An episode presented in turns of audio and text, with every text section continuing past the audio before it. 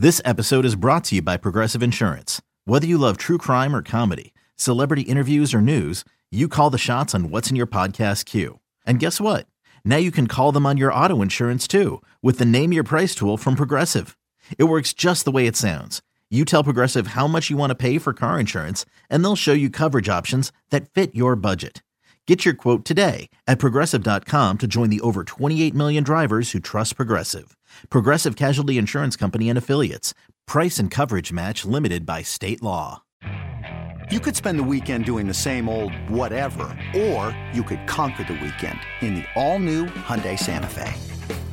Visit HyundaiUSA.com for more details. Hyundai, there's joy in every journey.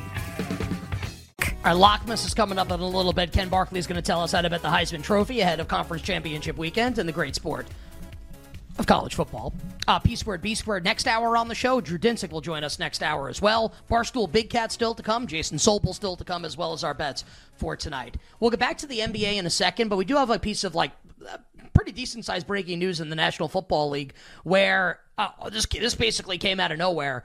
Uh, Colts running back Jonathan Taylor, aka JTT, uh, uh, Jonathan Taylor injured his thumb in Sunday's win against Tampa Bay. Um, finished the game like no one knew he was hurt.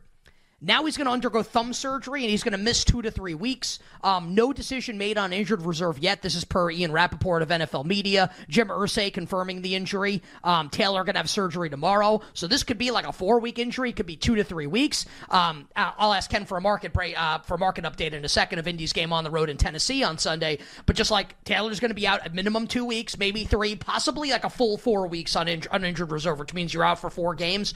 Um, if you're out there right now in a fantasy league and Zack Moss is on the waiver wire, pick him up immediately. Like if you're in a smart league, you should already be owned. But if he's not, go pick up Zack Moss right now because he's going to be the Colts' number one running back while Jonathan Taylor is out. We'll get back to the NBA in a second. But Ken, how has the market reacted, the betting market, uh, to the game coming up on Sunday, Indianapolis at Will Levis and the Titans? So Colts were like two, two and a half on the road against Tennessee. And remember, like Colts and Houston, these AFC South teams really have like a, a good chance to make the playoffs this year. Uh, Shane Steichen got a lot of buzz for Coach of the Year this week, and so this this hurts a little bit. Now, how much? Uh, the market did respond, but kind of in a, a pretty insignificant way, I'd say. Uh, the Colts were kind of consensus two, two and a half on the road. Now they're about a one point favorite on the road, basically one everywhere. BetMGM, they're a one point favorite. So you did see an adjustment. And that doesn't mean there can't be more of an adjustment. Like the later in the week we get, and limits on the games go up. So a small adjustment down in terms of the likelihood that the Colts win the game, but that's it. And still less than three. Um, game obviously trending toward a pick uh, with like it has to be said, like actually some playoff implications. This is not an insignificant player on an insignificant team. Uh, this is a team that absolutely has a chance to be a wild card this year. Yeah, I'm curious if this game closes a pick. I Taylor's better than Moss. He's not that much better than Zack Moss. Is pretty good. He's been really good this. I think that's why you saw what you saw, right? Yeah. Well, you saw that one point uh, adjustment. Just like maybe maybe people are interested, but really, like how interested can you be when the point spread's already less than three, right? Like what are you getting with Tennessee by betting plus two? Oh well, well thank God now if it lands two, I push. Like really, that's like that's worth doing it on on Jonathan Taylor. Like I, I'm good on that one. Uh, so Jonathan Taylor yeah. will be out for, for two to three weeks, maybe four. We'll bring you more when we get it here on You Better You Bet. But let's continue on with the NBA, and of course, like we'll bring you any more news as we get it in the National Football League on this Tuesday. And uh, let's touch a little bit more on the Philadelphia 76ers. Ken, I loved your analysis in the wake of the James Harden trade. What was it, like three weeks ago or whatever? Harden traded to the LA Clippers, and everyone's making a big deal about the Clippers, and you're like, actually, I think this is a lot more interesting in the betting market for, Philadelphia. And Embiid's been great, and Tyrese Maxey's been amazing. And the thought is that Daryl Morey is going to pull it. Now it's less like, are they going to trade Embiid? And more, are they going to get a third player to pair with Embiid and Tyrese Maxey? The Sixers in the market to win the NBA championship, plus 1400 same price as the Warriors. I don't know if like the market's caught on to the Sixers yet, or maybe I'm wrong. And Joel Embiid right now is the third choice to an NBA most valuable player. Uh, Embiid, the reigning MVP, is plus 750 behind Nikola Jokic and Luka Doncic. Ken, thoughts here on the Philadelphia 76ers now, a couple weeks having passed since the James Harden trade to Los Angeles? Yeah, and I, I, told you, and we did this on the show, obviously, not just in the wake of that trade, but like for for the next week or so. Like I, I said, you know, I I thought that Maxey and Embiid were like the 2023 version of Shaq and Kobe. I think we clipped off that video that I had bet Philadelphia to make the finals and to play Denver. That that was like the finals matchup that I thought was more likely than the market did. And you know, gradual adjustments taking place. Obviously, Boston being this like monster that holds all this win probability in the markets is always going to make Philly like a, a lesser price because people are always going to think Boston's better, um, and that's fine. And when it gets to the playoffs, I'll never bet on Boston to win the title, and I'll always bet on Philadelphia. And I we haven't done this in a while, so like, and people might listen to the first couple segments and be like, "Man, there was like a lot of like just primer, basic kind of stuff." Be like, "Well, we haven't done this in like a month, so I kind of have to start with like, here's what's going on," because maybe you're maybe you're like locked into the NFL, like a lot of people, or college football, which is ending, and just haven't really caught up on what's going on in the NBA. Um, the history of winning the title is a consistent thread that is always woven through who the team's best player is. And there is literally only one historical example in 70 years that disputes that. And it's the Pistons in 2004. And they are responsible for the biggest finals upset in the history of the NBA. They beat Shaq and Kobe when they hated each other. And then Phil Jackson wrote a book about it. So, like, if you are not pinning your hopes to a big time lead player, superstar player on a team, you're basically saying, I hope we're the 04 Pistons and not the other 70 years. That's what you're saying. So makes a lot more sense to assess the title market, conference markets, almost entirely through the prism of who is the team's best player, how good is that player, how old is that player? Are they in the prime of their career? Are they early? Are they late? Like where are they on this kind of the uh, the arc, their timeline? And then okay, based on that information, who do I want to bet on to win the title? And because you can listen hear like the Sixers and be like, you're really gonna bet on Joel Embiid, you dummy? Like, have you seen what's happened in the last few play? Yeah, of course, of course, I've seen what's happened in the last few play. I also didn't bet Philadelphia in those playoffs, and I'm betting them now. But like, I, I see what happens, and I think just like the idea of history repeating is so funny. And we've had such like a rapid succession of examples of it in the last couple of years that it makes it really obvious to people now i think how impatient we are with superstar players winning their first title right? So like if you look at the experience level of the best player on like the championship level teams, you notice a consistent thread, not just that it's a great player, not just that they, you know, made a first team all NBA or maybe they've won most valuable player awards, but it's not early in the career, folks. Like it's not, and when I say early in the career, I don't mean like rookie year, second year. Like it's not year five or year six either, which by the way is like where Luka is right now. If you're all getting impatient with him that he hasn't won yet, it's just like it takes a long time. These NBA superstars and winning titles, it all moves like glacially. I mean, it just takes forever for these things to mature, for these players to mature into players who can win titles. We all collectively think Jokic is the best player in basketball right now. There's probably no one right now who doesn't think that. But like last year, there were very heated arguments about whether he would be allowed to win a third straight MVP because he hadn't, quote, done anything in the playoffs yet. A year later, this is, it's all been wiped away. And like, we were, you were just early in expecting it. Last year was year eight. We did a segment on the show about how year eight is an important year historically for star players where they win their first title. Year seven, year eight, that's when you start to see it every time with very few exceptions. And so, like, it's we look at all these players that are older. Giannis, we were we were waiting and he folded in the playoffs. So we were waiting and he folded the playoffs. And then he matured and he got into like his title prime to win titles and then he won. And it was like, oh, so many missed opportunities. Be like, or that's always how it works. Always. Always how it works. So like we've already had these two big these two like bigs, basically. Giannis isn't a conventional center, but like Giannis wins his MVPs. And we all start to get really mad at him because he doesn't win, and then he wins the title and Jokic wins some MVPs, and we all get really mad at him because he hasn't won a title. Then he wins a title. And I'm not telling you that Joel Embiid has to win a title, but just like, can we just not outright dismiss it for the same stupid reasons that we dismissed the other two, please? Can we like please not do that? Because like you've all been dumb twice already. You want to be dumb a third time? Like roll the dice, bet the Celtics. You know, like see what happens. So it just like, yeah, Embiid's going into year eight this is kind of when he's supposed to win some titles. like this is kind of when it's supposed if it's going to happen, this is kind of when it's going to happen. Oh, by the way, his coach is 9 million times better. Oh, by the way, his second best player has way more upside than the previous second best player. Oh, by the way, they might make a trade.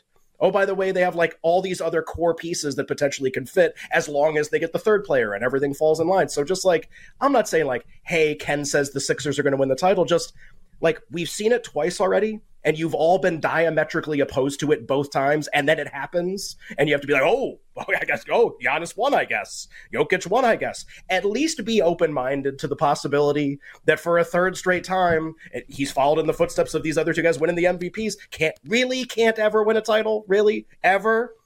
Can't get to the finals, at least. Really can't happen. I don't know. Uh, seems like by far his best opportunity. So yeah, just if we're assessing teams just how good is your best player? Where are they in their career? You're going to come up with a really short list of guys who make any sense. You're going to come up with Jokic, there's no question. You're going to come up with Giannis, probably still for at least a couple more years. Lillard is kind of at the end of that, but they're paired together and they're both awesome. And in the East, you're going to come up with Joel Embiid, and you're going to come up with him before you come up with Jayson Tatum. And we're and we can argue that all year, all season, all forever long. And I think I'm going to be right. And uh, and look, if people disagree, bet the Celtics. And I'm not saying you can't win. We'll we'll we'll find yeah, out obviously when the playoffs bet start. last year too. Yeah. How's everybody doing? Good. Was that fun? Oh, I bet the Heat. So I had a really nice time in that in that game seven against Boston last year in the Eastern Conference Final. You better you bet here with Nick and Ken on a Tuesday talking NBA as we celebrate basketball here. Uh, we can turn the attention to MVP now, Ken. And uh, if we want to go back and do some like bigger picture stuff, we can. But I figure this is a nice opportunity to talk about MVP since we just spent a lot of time talking about the reigning MVP, Joel Embiid. At BetMGM right now, Embiid's the third choice in the market, plus 750. Jokic is the favorite, plus 180. Luka plus 550. Jayson Tatum is 9 to 1.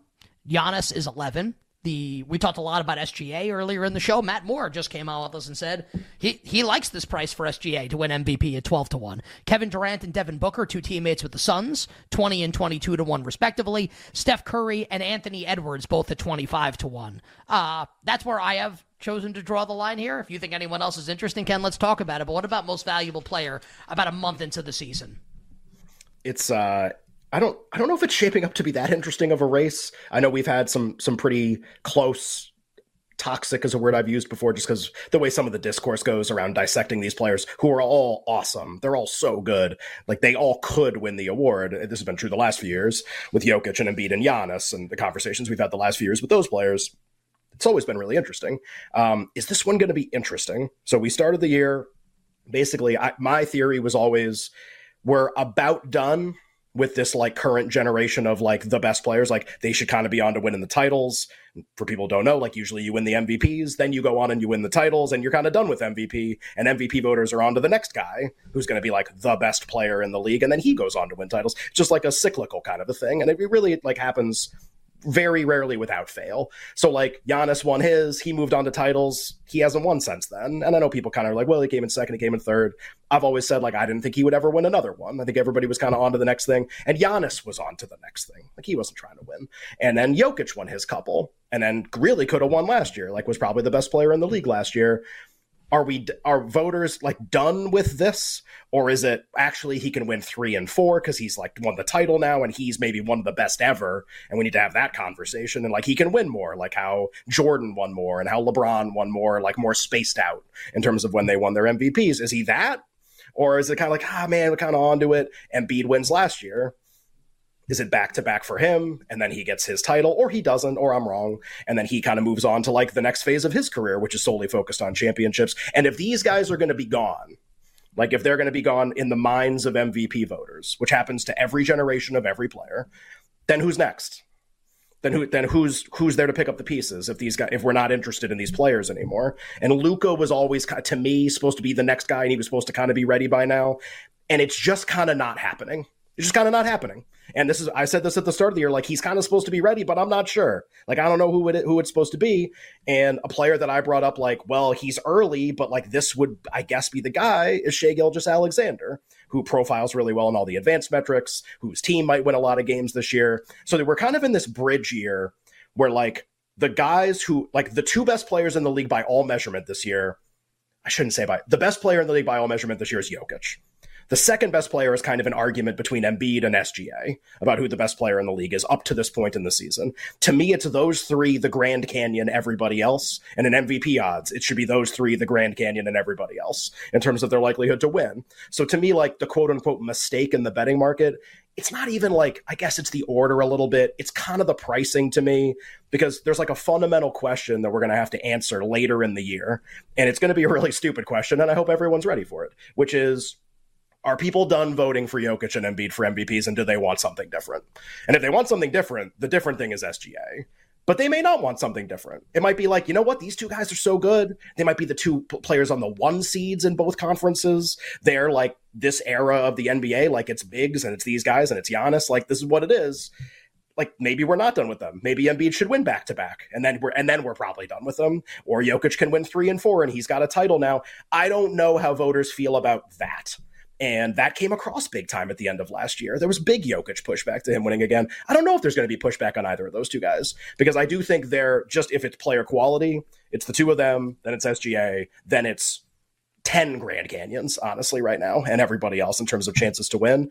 I have bet a ton of Embiid and I bet a little SGA because I think they got a puncher's chance with Jokic, and I think it's those three. And yeah, Jokic is going to win a lot of the time, but like I don't know how the voters feel about those those candidates yet. I don't know if they're ready for something new. I really don't, and I almost don't want to bet any more than I already have until I get a little bit of an answer to that question. I, I think my senses and I could be wrong about this, just like the temperature of what goes on in the sports media with sports fans, kind of the way people talk about things. I don't think people are done with either guy yet. And I think Jokic I, I winning think the you're title, right, right? But I just don't know. Yeah, we'll do Right, more on yeah. this on the other side to start. Like, this is a great question for you watching or listening at home. Like, what do, do you think people are done with Embiid and Jokic? I don't think so. We'll talk about it a little bit more on the other side, and then we'll tell you how to bet the Heisman Trophy ahead of Conference Championship weekend in college football. The Tuesday edition of You Better You Bet rolls on right after this.